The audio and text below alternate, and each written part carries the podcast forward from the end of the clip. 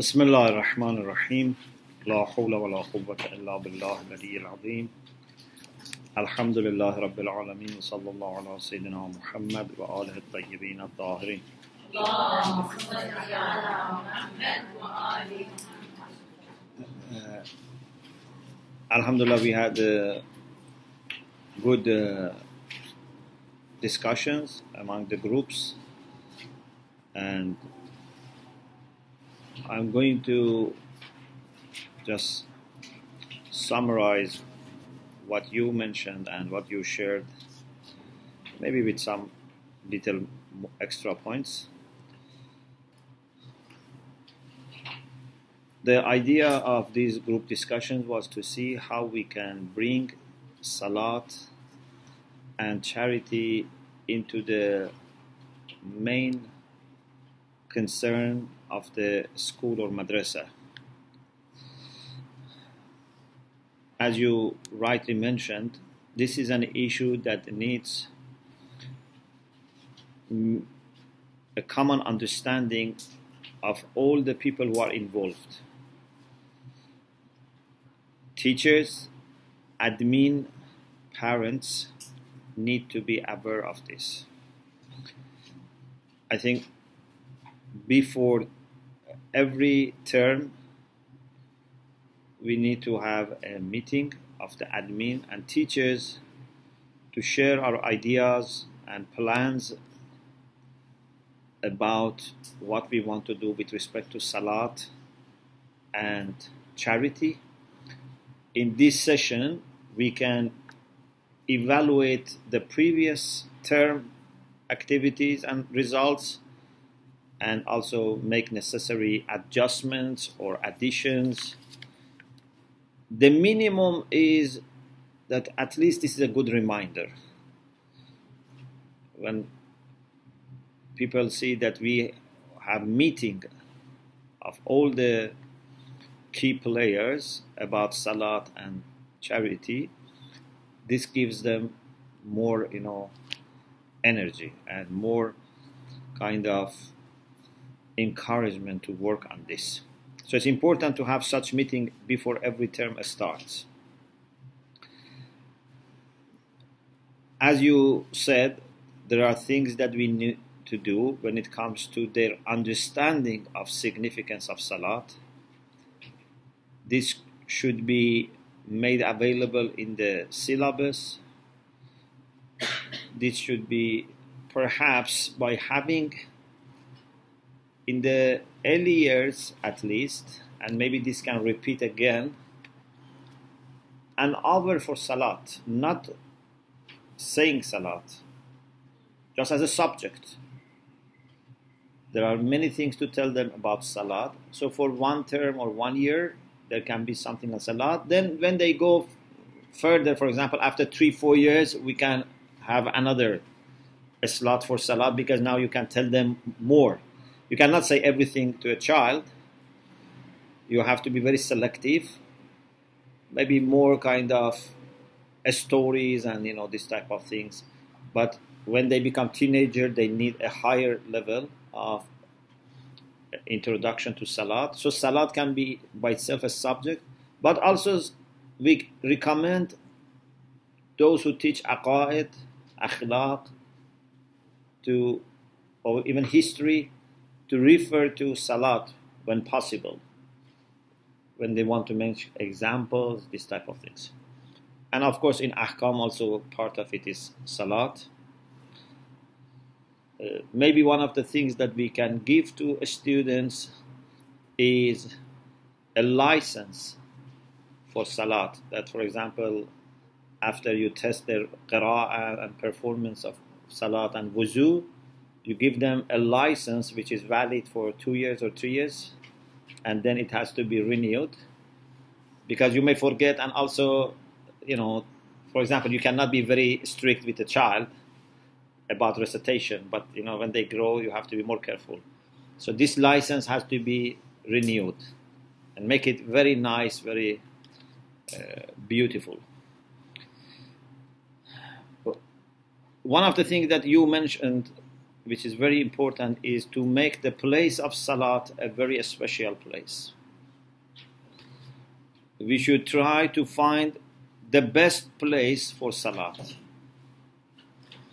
And as much as possible, not to use that place for other things. Because if they use the same place for eating and, I don't know, exam and other things, then other memories come to their mind, you know, when they go to that place. So if possible, we should have a special musalla in which we just go for prayer. Very nicely decorated. One of the things we can do is to make every class responsible for decoration and maintenance every week, for example, or every 2 weeks.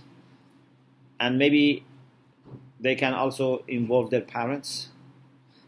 If you have a space, it would be good that you invite parents, but according to a kind of list. Yeah, for example, this week or these 2 weeks, this class is responsible. They can also invite as guests their parents, like their mother, for example, or if they are boys, you know. And this, you know, gives more kind of attention to Salat, and they can come and help. Yes. Help, decorate the room? With decoration, but also to be part of the Salat. Or to attend, yes. The Salat. We want to invite you to our Salat. It's very important. So, you know, like, you know, invite people to party. Yeah. So we want to invite our parents to Salat. You don't know what type of Salat we have in the school, you know, come and see. So this would be very good. Something interesting is also that if we can have before Adhan, a dua or beautiful munajat or some Quranic recitation be recited. But Quran, I think, because has to be very respected, so maybe you have to be careful about Quran. But something that prepares them before even Adhan. So, for example, if Salat needs 10-15 minutes, it's good if 5 minutes before Salat starts, we are all sitting there. So, when Azan is played from a speaker, ideally we should all be there. Yeah? Not that... yes. You know... if after hearing Adhan we go for Salat, it's like people who go when it's yellow light. When light is green, we have to, not yellow light. Okay? So, before Adhan, we should have something, either, for example, just a bell rings, or maybe some munajat, something nice, and then people get ready for Salat. One of the things that you may do, I'm not 100% sure, but a suggestion, is to bring Salat to a central position. Maybe you can use also this in your timetables. For example, you know, you have classes from 9 to 10, 10 to 11, 11 to 12, and suppose 12 is Salat time. So you can say 3 hours to Salat. 9 to 10, you put 3 hours to Salat, 2 hours to Salat, 1 hour to Salat. Like a countdown. Pardon? Like a countdown. Yes, like a countdown. You know, in the past, in Qom, what they used to have a special clock that was set by Maghrib. Yeah? So, for example, they say, I have Mubahise 2 hours before Maghrib. 1 hour. Still, we have this mentality in Qom.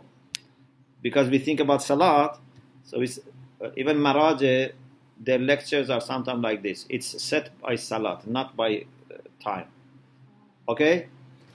So, this can be also a good thing, that they know in madrasa or madrasa, everything is built around salat. Yeah?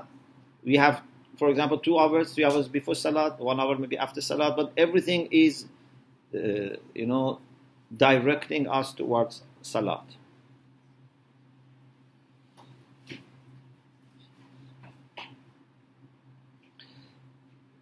I think one of the things we can have if we have workshops on salat or classes on salat is also to tell them about other people also praying. They should know that it's not only we Muslims who pray. Prayer is something that you find in all cultures. Show them prayer of Jews, prayers of Christians, prayer of Hindus, prayer of, I don't know, even Buddhists who may not have God, but they have, you know, prayer. So that they know that this is very natural part of human life. And we are not exceptions. This is something I thought it's useful. The idea of making them feel, you know, something special about their prayer mat, about their tasbih that some people said, you know, sajjada, that it's for them. I think this is also a nice idea that they have their own sajjada or their own tasbih, and they feel, you know, special about it. Maybe if it is practical for you, even you can fix the space of every person. Maybe for boys it's easier, maybe girls, you know, sometimes cannot say prayer, but for boys, or, you know, you can say that this is your place every, it's like, you know, people who have season ticket for football, they have fixed seat. So then they know where to go and they can feel special about it.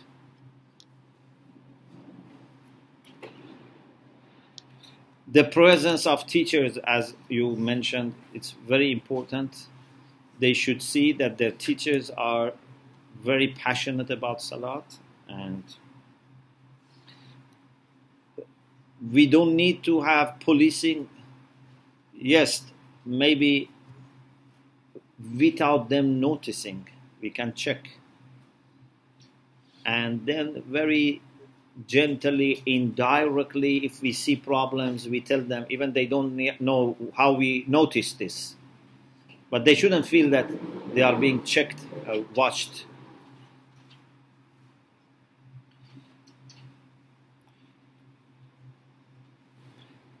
Something which I think is unfortunately not receiving enough attention is the concept of silence. I don't know why we are more leaning towards making noise than keeping silent. Maybe for us, it's easier to speak than being silent. Yeah, for every person to speak is easier. If I tell you, you should remain silent for 1 hour, it's more difficult than telling you you should give a lecture for 1 hour. Yeah, when you are asked to be silent for 1 hour, you know, you think, I want to explode. So we have tendency for speaking. Even if you don't speak, we should. We feel that we should play something. There must be something going on. We have to bring back the concept of silence. And, you know, our soul needs some rest, especially for prayer. So, if before prayer starts, during the prayer, and sometime after prayer, we can have absolute silence. The only thing that we would hear then would be the voice of the imam, or, for example, you know, when we have to say something. But no noise, very quiet. In some monastic communities, they have this habit that after prayer, in some of their offices, they don't speak for half an hour, for 1 hour, because silence is very important for them. Maybe we cannot do like that, but at least shortly before Salah and after Salah, this quietness and silence should be there. No mobile phones, ringtones, talking, It's very good that, alhamdulillah, people socialize. But when they are sitting on the rows and prayer mat for salat, that's the time that we should observe silence. If we want to talk, then we can go and talk later, inshallah. Yes? But what about before the salat? Because I used to put Ziyarat Ashura every day, especially before the salat al-Maghrib, or Du'a al-Qadha. For yourself? For myself, yeah. Yeah, it's good. But I'm saying we don't need to always read or say something. Even when people go to Ziyarah, sometimes they ask me, advice. I say few things. But one of the things is that sometimes just sit silently in the haram. You don't need to say or read something. Just be silent and let Imam inspire you and talk to you. When you are speaking, you don't let chance to the other person. Good. Pardon? Good idea. Yeah. I never heard it before. So, before Salat, after Salat, a little bit just sit. Yes?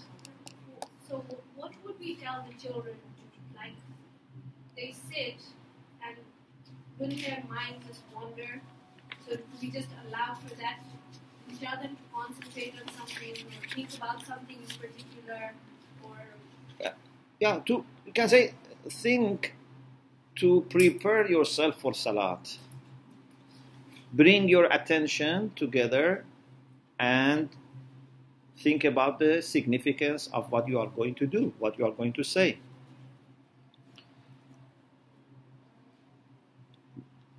Silence is sometimes just physical, means you don't say anything and you don't hear anything.